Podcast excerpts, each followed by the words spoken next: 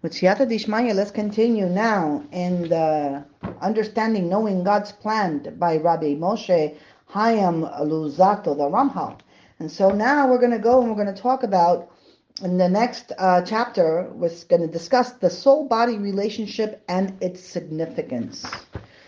And so the soul and body in this world and the next. So the student now says, Now I would like to have a proper understanding of the nature of man's existence. In my opinion, it's absolutely essential to understand this correctly since everything revolves around man and the task of perfecting the world is, is his.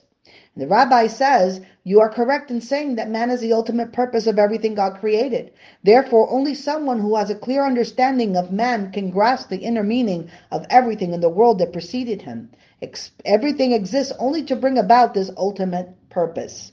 In the footnote here that says that everything was created for the sake of man and his task of perfecting the world. This includes all the creative forces that give rise to the world, all the laws that govern it, and everything that exists within, within it. Therefore, it is vital to have a clear understanding of who man is and how he can achieve this task. When we understand man in detail, we will be able to understand every other element of creation. In a similar sense, we cannot understand all the organs of the body if we see them as separate entities in isolation from each other. Only we understand that they form part of a whole functioning body can we understand their true purpose and function. And the heart and lungs only exist in order that there should be a living, breathing person. So too, everything in creation exists only in order that there should be a functioning human being and can only be understood in the context of understanding the deeper purpose and functioning of this being. So uh, here the student now says, it seems that there will be a great deal to say about this subject as well.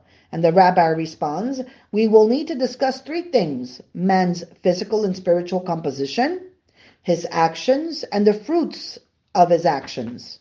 The student says, If so, the discussion will be very extensive. The rabbi says, We will limit ourselves to the main concepts. The wise person will be able to take what we say and discover the rest. The student responds, Please tell me what you have to say. The rabbi responds and says, At this point, we need to clarify the principle of the resurrection of the dead, which we of course believe in with absolute faith. The student says, That is one of the principles that I already asked you to explain to me. I really want to understand these principles properly. The rabbi says, The general idea of the resurrection, stated briefly, is simple. God created man as a combination of body and soul in order that they should work together to carry out and uphold the holy task of keeping the Torah and the mitzvot that were given to them. It is therefore fitting that they should together receive their eternal reward for the good they did in this world. It is inconceivable that the body should toil to serve God without receiving any reward for it. God does not deprive any creature of its just reward.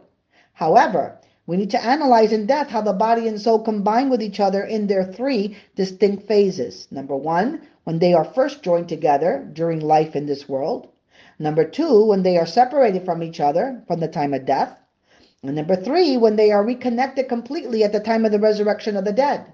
God makes every human being go through these three phases. Therefore, they are certainly highly significant. We must focus on these particular phases and explain them at length until they are clearly, clearly understood. The student then says, this certainly requires explanation. Why did God create the body and soul as two distinct entities? Why didn't He create them together as one single entity? Man could have been a single unified being, not a combination of two different elements as he is now. It was certainly not beyond God's ability to make man an inherently living being without this distinction of body and soul. I would imagine that once we understand the answers to this question, it would enable us to examine the other details. The rabbi responds and says, You already know that what that God's purpose in creating the world was only to bestow good upon man. This is achieved by allowing man to earn his own reward by correcting his deficiencies and perfecting himself. And this creates a need for man to be created imperfect and yet have the ability to correct his imperfection as we explained before. So therefore, God made the human body coarse and dark in form, unworthy of being filled with the light of his holy presence because of its lowly nature. Only those who are perfectly prepared can, can approach the king's gate and frequent his palace. And this preparation is necessary even to appear before an earthly king, all the more so to be admitted to the presence of the King of Kings. And this darkness, which is inherent in the body's very nature, It's the cause of all the base desires which rule over the body, and it makes the body prone to all the negative things that happen to it, such as illness, suffering, and death. And after that, God made the soul, the, the, the pure soul, fashioning it from beneath the throne of glory. He then made it descend to this lowly world and breathed it into the body in order to purify the body and make it holy. It is, it is important for you to understand that the ultimate purpose of the soul entering the body is not to enable the body to live this life of utility. Its real purpose is to purify the body completely and elevate it from its lowly level of physicality and darkness to the exalted level of the ministering angels.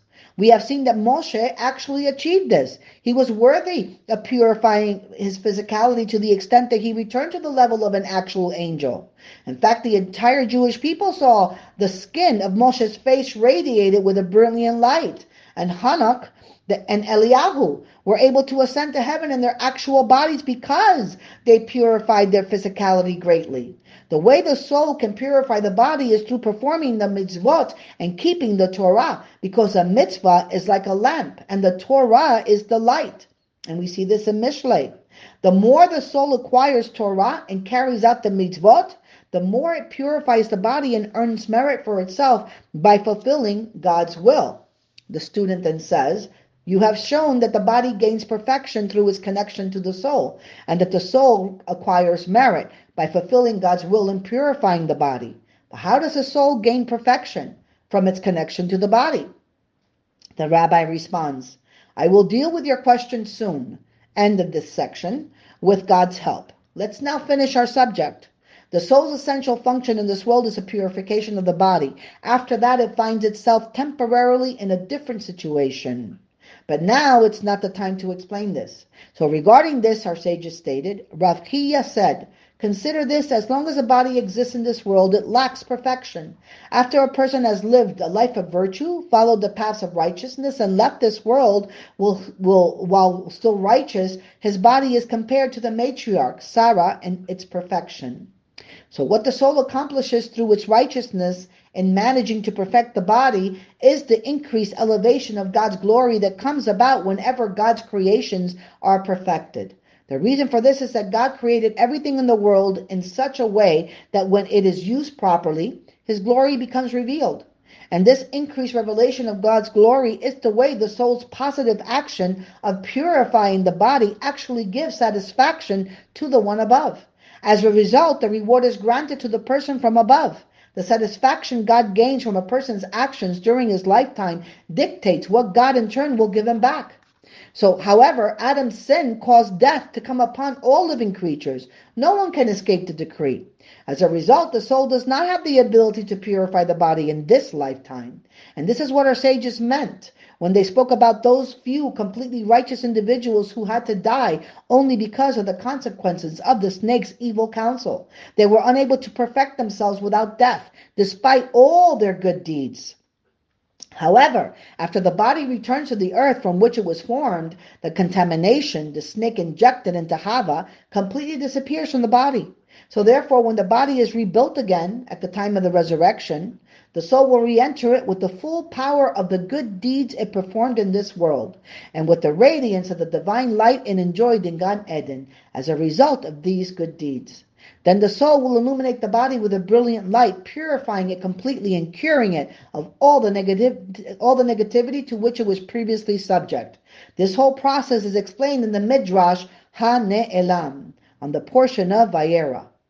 Rav Levi said, as long as the soul remains on its true, exalted level in the world of souls, it's nourished by the divine light and envelops itself in it. When the soul re-enters the body at the time of resurrection, it will be with exactly the same divine light. It also says there, God causes the body to rest in the earth until it decomposes completely and all the terrible poison is removed from it. And so we could see there for more for more details. So we have now come to an understanding of man's task in the world and the reward he will receive. These are the two periods that encompass man's entire existence. Now, in this world, man's body is coarse, dark, and full of deficiencies. The soul's task is to fill the body with light and holiness in order to make it pure and radiant. The time for receiving this, the, the reward is only after this purification process has been completed, after the resurrection of the dead. Then the body and soul will together receive their eternal and perfect reward. So we now need to understand the level of power that the soul has been given in order for it to exist within our bodies. If the soul's power had been great, shining with a brilliant light, it would have illuminated the body to a tremendous extent. The body's whole existence would have been elevated to a higher level and its deficiencies would have been perfected in an instant. The evil urge, the most essential of all the deficiencies God created for the purpose of free choice and reward and punishment, would not have had any power over man whatsoever. Man would have been like the angels who were totally unaffected by the evil urge because of their abundant spiritual light, perfect knowledge, and grandeur. The proof of this is that concerning the future redemption, it says, They will cause no evil or destruction throughout all of my holy mountain, because the world will be filled with the knowledge of God. We see this in Yeshayahu. And regarding that time, it is stated that will remove the heart of stone from your flesh. It says in Yehezkel. And this is due to the exalted level the soul will attain at that time. On the other hand, if the soul's intrinsic existence were lowly, rather than highly exalted, it will not be able to attain all the majesty and grandeur that will be granted to it in the future world, when it will become greater than the, than the administering angels. The truth of the matter is that the soul's essence and the source from which it comes are extremely exalted. However, in order for the soul to enter into our lowly bodies, God reduced its illumination and limits its powers, leaving it only for the amount appropriate for the body in this world. This limitation of the soul's status is analogous to what happened to the moon when it was told by God, Go and diminish yourself. Yet, with this regard to the final redemption, it is stated, And the light of the moon will once again be like the light of the sun. The soul has the ability to bring about its own good, to elevate itself more and more until it rises to its maximum potential, depending on how much it perfects its action in this world. However, because of the limited power granted to it in this world, it remains confined and imprisoned within the coarse body for the duration of its allotted time in this world, so as to be challenged and tested by the pull of the body's negative drives. In fact, it is for this very reason that man was made subject to these negative drives, as our sages have told us. The evil inclination was created only in order to test man. The soul is thus able to earn its own spiritual elevation, gaining the ability to rise to higher and higher levels according to the extent that it succeeds in its task of overcoming the negative drives inherent in the body. At the time of resurrect, of, of, at the time of the reward in the world of souls, all the souls will have the results of their deeds with them. They will then become elevated according to the extent of their achievement in this world. At the time of the resurrection, with this newly acquired level of elevation, they will be reunited with their bodies and purify them in the light and perfect harmony for all eternity, as we have explained. It is clear from the above that the essence of the soul must be extremely elevated and that it must come from a very noble source. Otherwise, it will not be worthy of all the great glory it will attain in the world to come. However, its powerful its power is diminished in order so that in the end it can become even greater and receive the ultimate good. And God does this by imposing his decree upon the soul, telling it, Go and diminish yourself. The soul then has to enter this coarse body and remain in it throughout this life of futility to deal with such a situation.